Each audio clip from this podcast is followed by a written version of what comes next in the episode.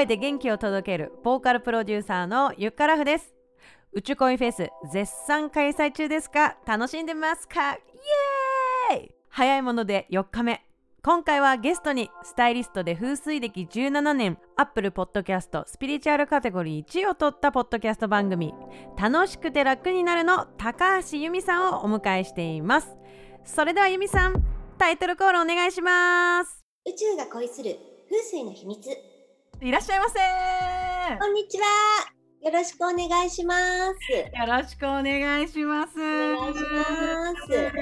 す。いや来ていただいて嬉しいです。ありがとうございます。本当にお声掛けいただいてありがとうございます。楽しみにしてましたあーありがとうございます。私もです。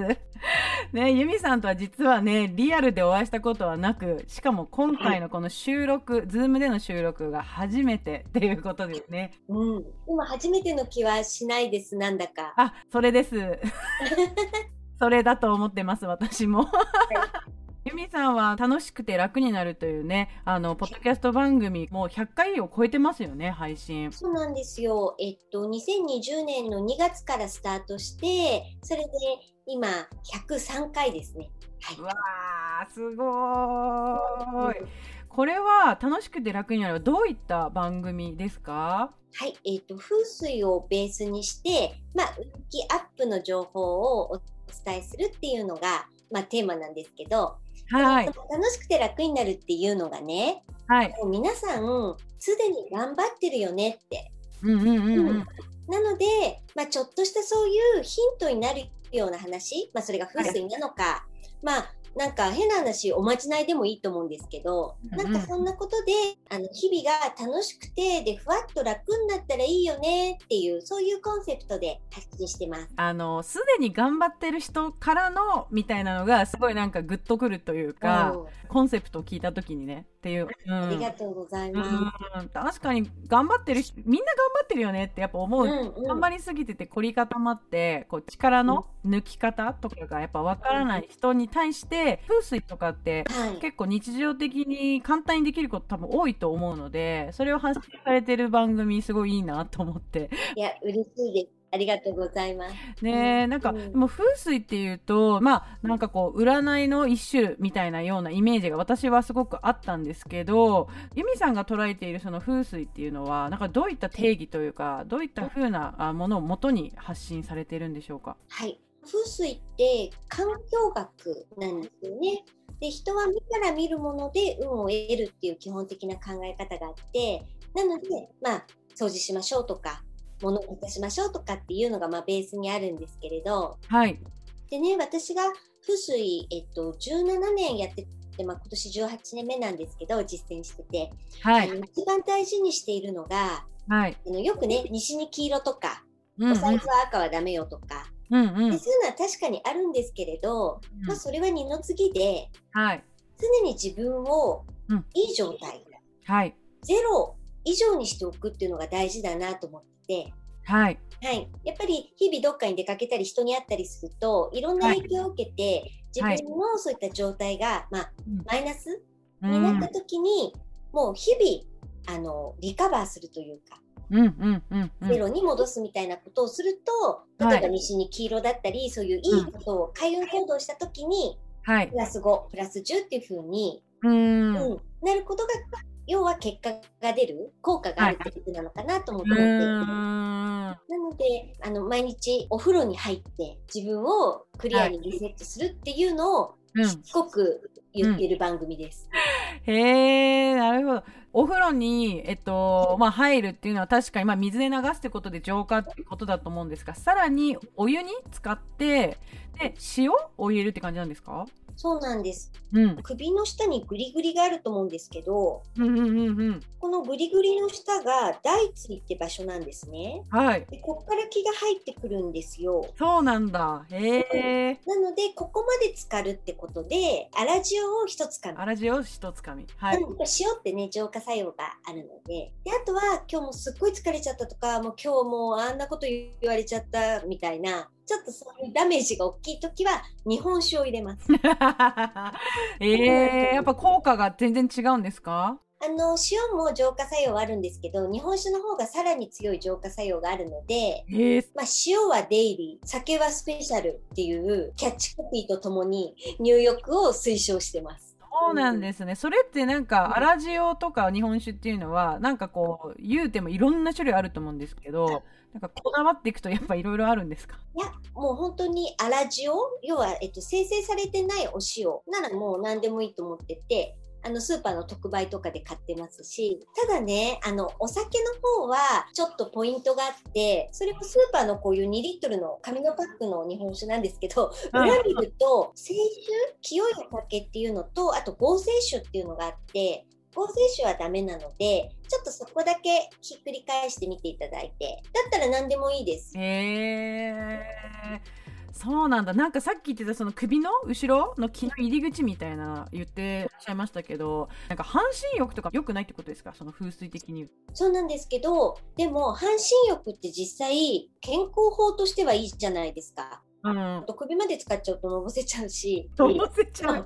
から私、あの半身浴もやってるので、なんで最初首まで使って、で、いいかなと思ったらお湯抜いて、あーなるほど。で、胸下までにして半身浴して。る。あーなるほどなるほど、うん。確かに。あそういうことか。ううんーん。ありがとうございまあすりがとうございます。それこそあの朝クラブハウスでね、お部屋を私平日の朝立てて、はい。歌ってモーニングメディテーションっていう部屋を、まあ、やってるんですがそこにあのユミさんもご都合合う時に遊びに来てくださっていて、うん。でその初期の時に、うん。朝起きたらまずその何風通しを良くするためにこう窓を開けてみたいな、空気を入れ替えましょうみたいなアドバイスを一言いただいたことがあって、うん。それからクラブハウスで部屋を建てる前に、うん。まず絶対 窓を開けるみたいなことがマジで習慣づいたんですよ。そう。それで、まあ、それで何が変わったかっていうところまではまだあの腑に落ちてるところまで行ってないですけどでもなんかその良くなってる気はするからああのあのアドバイスですごくこう習慣化ルーティンができたのでうん。なんかあのあれからねユミさんユミさんがこうアイコンでポッて入ってくるとあ窓開けなきゃみたいな。センサーがめっちゃ働くようになって。みたいな。はい、開けな、開けな、みたいな。そうそう。で、その時まだ結構寒くて、3月確かに頭とか寒い季節だったけど、でもやろうみたいな 気持ちになったんで。で、いいそうやっておっしゃってくださって。はい。うん。そう、多分あれ他に聞いてる人たちも真面目な人はやってると思いますよ。どうかな、みんな。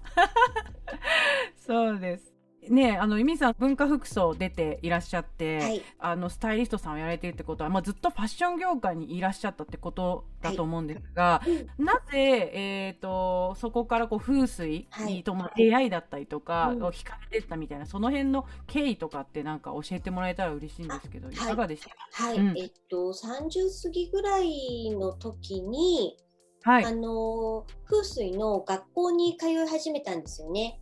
趣味です、趣味。趣味。うんうんうん。で、結局それ15年ぐらい、うん。うん、まあ続いて、はい。まあ月に一度とかのね、習い事って感じでしたけど、へえそれで、あの、ちょうどその、まあ、風水を、あの、で、そのスクールをもうちょっと卒業しようかなって、もうインプットはもういいかなっていうタイミングで、私、あの、個人向けの、あの、ファッションコンサルティングのサービスもしてるんですけど、そういうのに申し込んでくださる方って、やはり向上心がある方だから、私が風水やってるっていうのを知ると、じゃあ仕事運が上がるネクタイって何色ですかとか、なるほど、はい、あとは、うん、お財布買い替えたいんだけどどんなのがいいかなとか。でそういう質問に答えてるうちに、まあ、私当時その時ファッションセミナーとかを企業さんに呼ばれてあのやらやらせていただいてたんですけど、うん。そういうのもいいけどもあの風水のセミナーとかも結構みんな興味あるんじゃないってことを言われてですねへえちょうどそれを言われたタイミングと、あの、今、ポッドキャストで私の相方の永田さん、永田さんにも、あの、よく風水の仕事仲間なんですけど、よく風水の話してたんですね。ただやっぱ永田さんも、由美さん、こういうのセミナーでやったらどうですかって、同じタイミングで言われたんですよ。じゃあもうこれは、あのまあ私も楽しかったので、うん、お役に立てるならやろうかなっていうのが、あの、最初始まりで、なるほどで、開運エキスポっていう風水のトークイベントを、えー、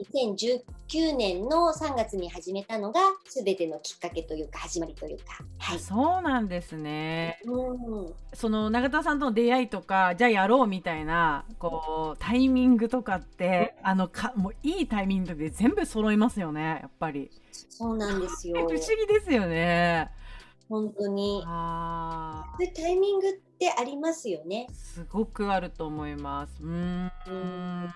だから逆にうまくいかない時は全くうまくいかなかったから、ちょっと一回諦めるっていうか 一回落ち着こう自分みたいな感じになってわかります。リセットをするちょっとやめと今はやめといた方がいいのかなってね。うんうん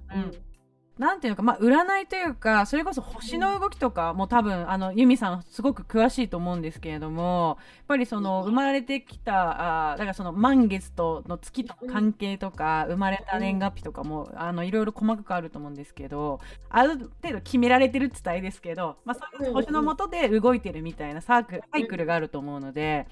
そういうものをこう知ることによって、自分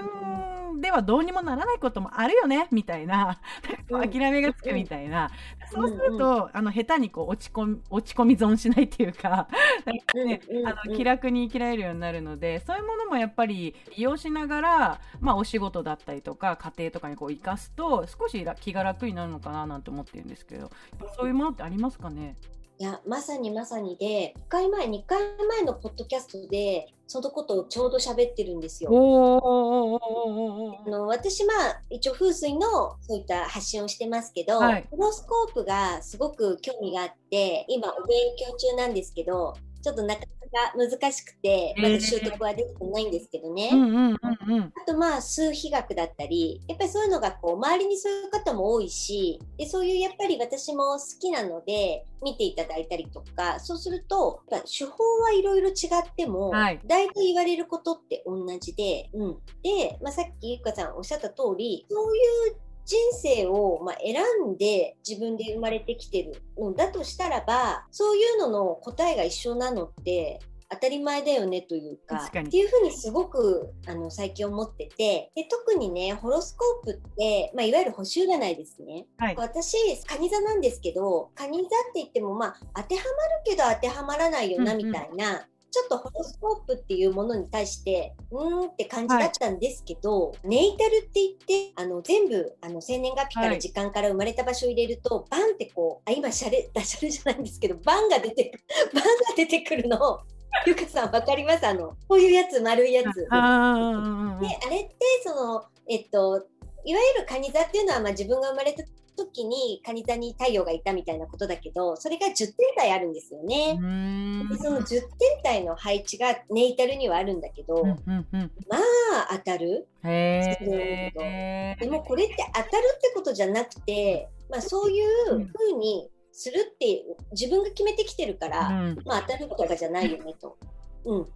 だなんかそれを、はい、まあ、それこそ、そう、ゆっかさんのね、はい、あの、ポッドキャストでもおっしゃってたんだけど、まあ、取説なわけですよね。取説、本当にそうですよね、確かに。うん。だったら、そういったネイタルだったり、いろんなそういうチャートだったりを自分の取説と思って、まあ、自分のこと自分が一番わかんないとか言うじゃないですか。うん、うん、なので、それをそういったあのツールとして使うと、まあ、生きやすくなるんじゃないかな、みたいなところで、やっぱりそういう占いだったり、まあ、統計学だったり言い方はいろいろですけど私はなんかそれを人生に取り入れるのはあのすごく、まあ、楽しいしあの有効かななんてそんな風に思ってます。いやまさにそうですよね。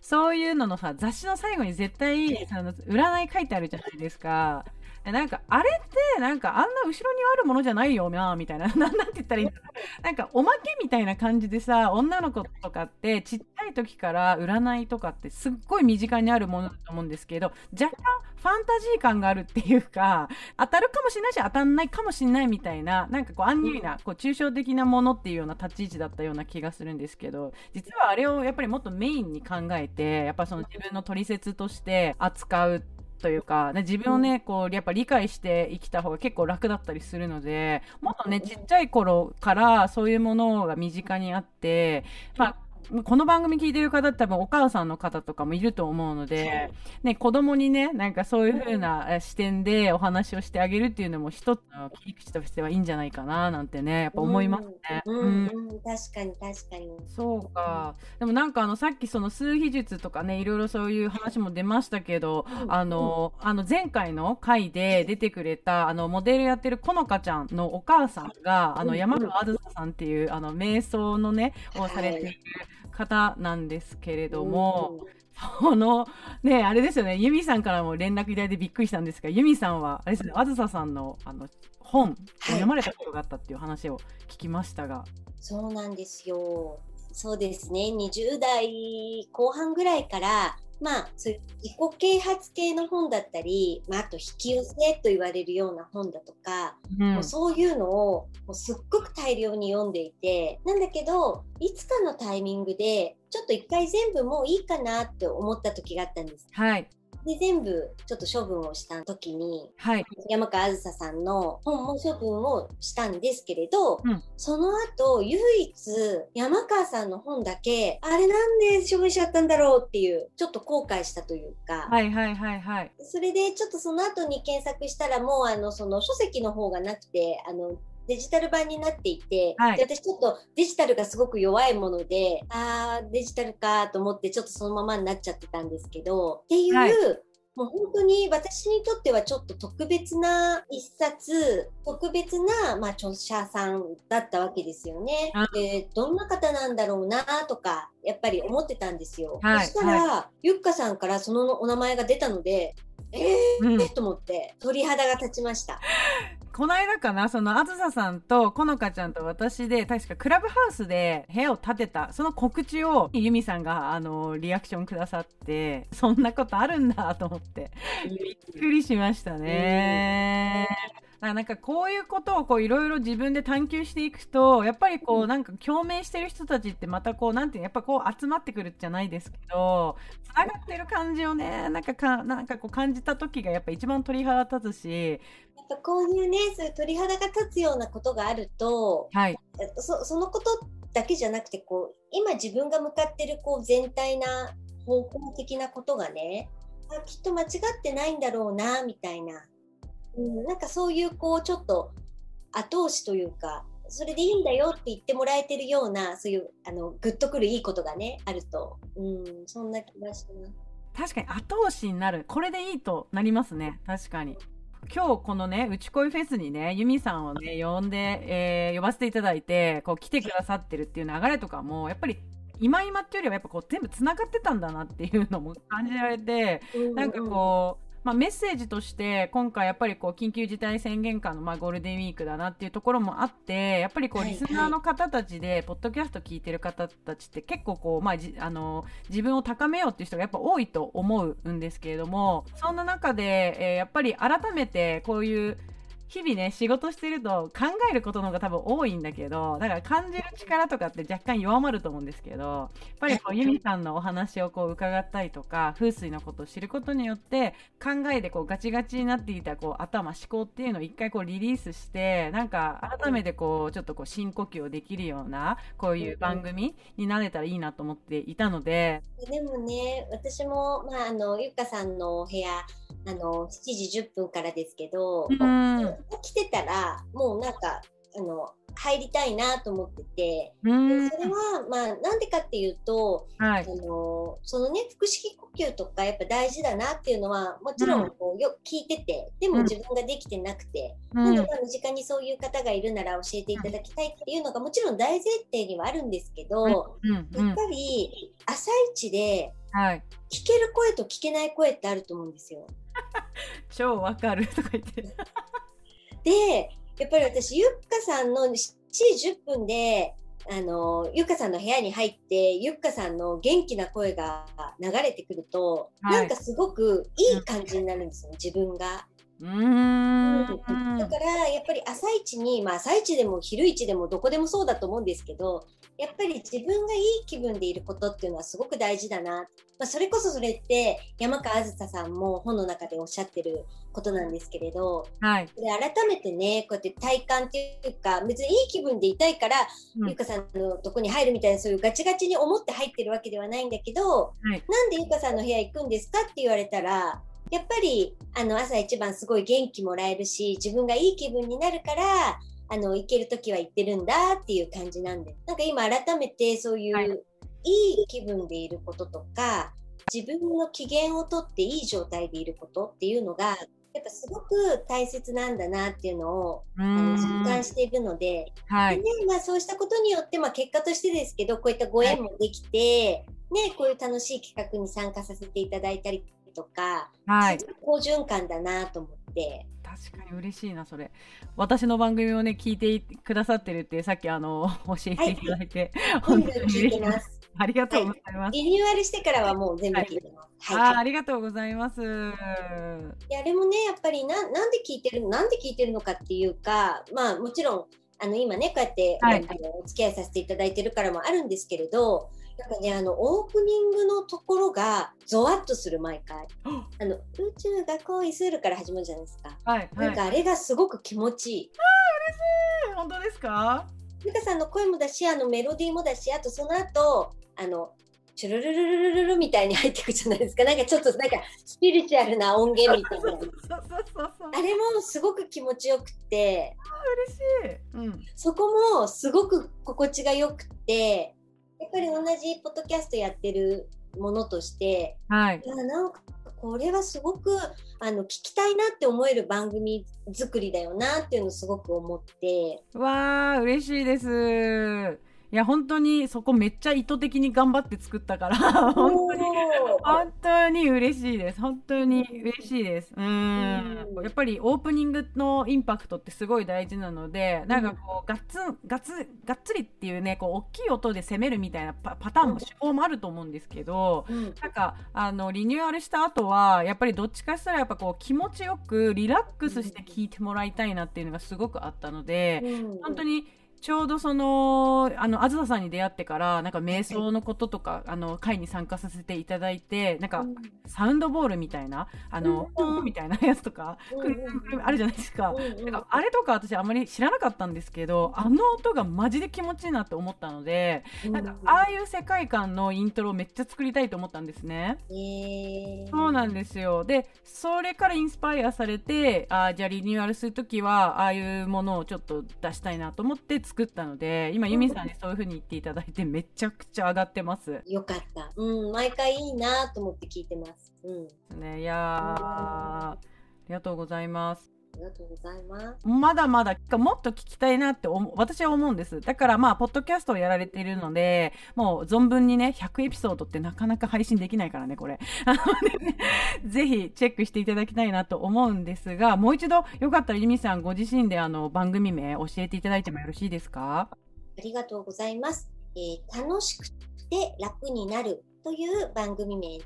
えー毎週火曜日と金曜日に配信してます。では、風水のことをベースにした、あの、運が良くなる運気アップのお話を1話10分程度で、はい、やってますので、ながら、ながらで聞けるような気軽な感じの番組を心がけてます。素敵です。で、今後あれですよね、こう風水の講座とかもお考えで。そうなんですよ。なんかあの、まあ、楽しくて楽になるなんで、まあ、たのらく集中講座と、まあ、これはまだ仮タイトルなんですけど、はい、あの、風水、まあ、全6回ぐらいで、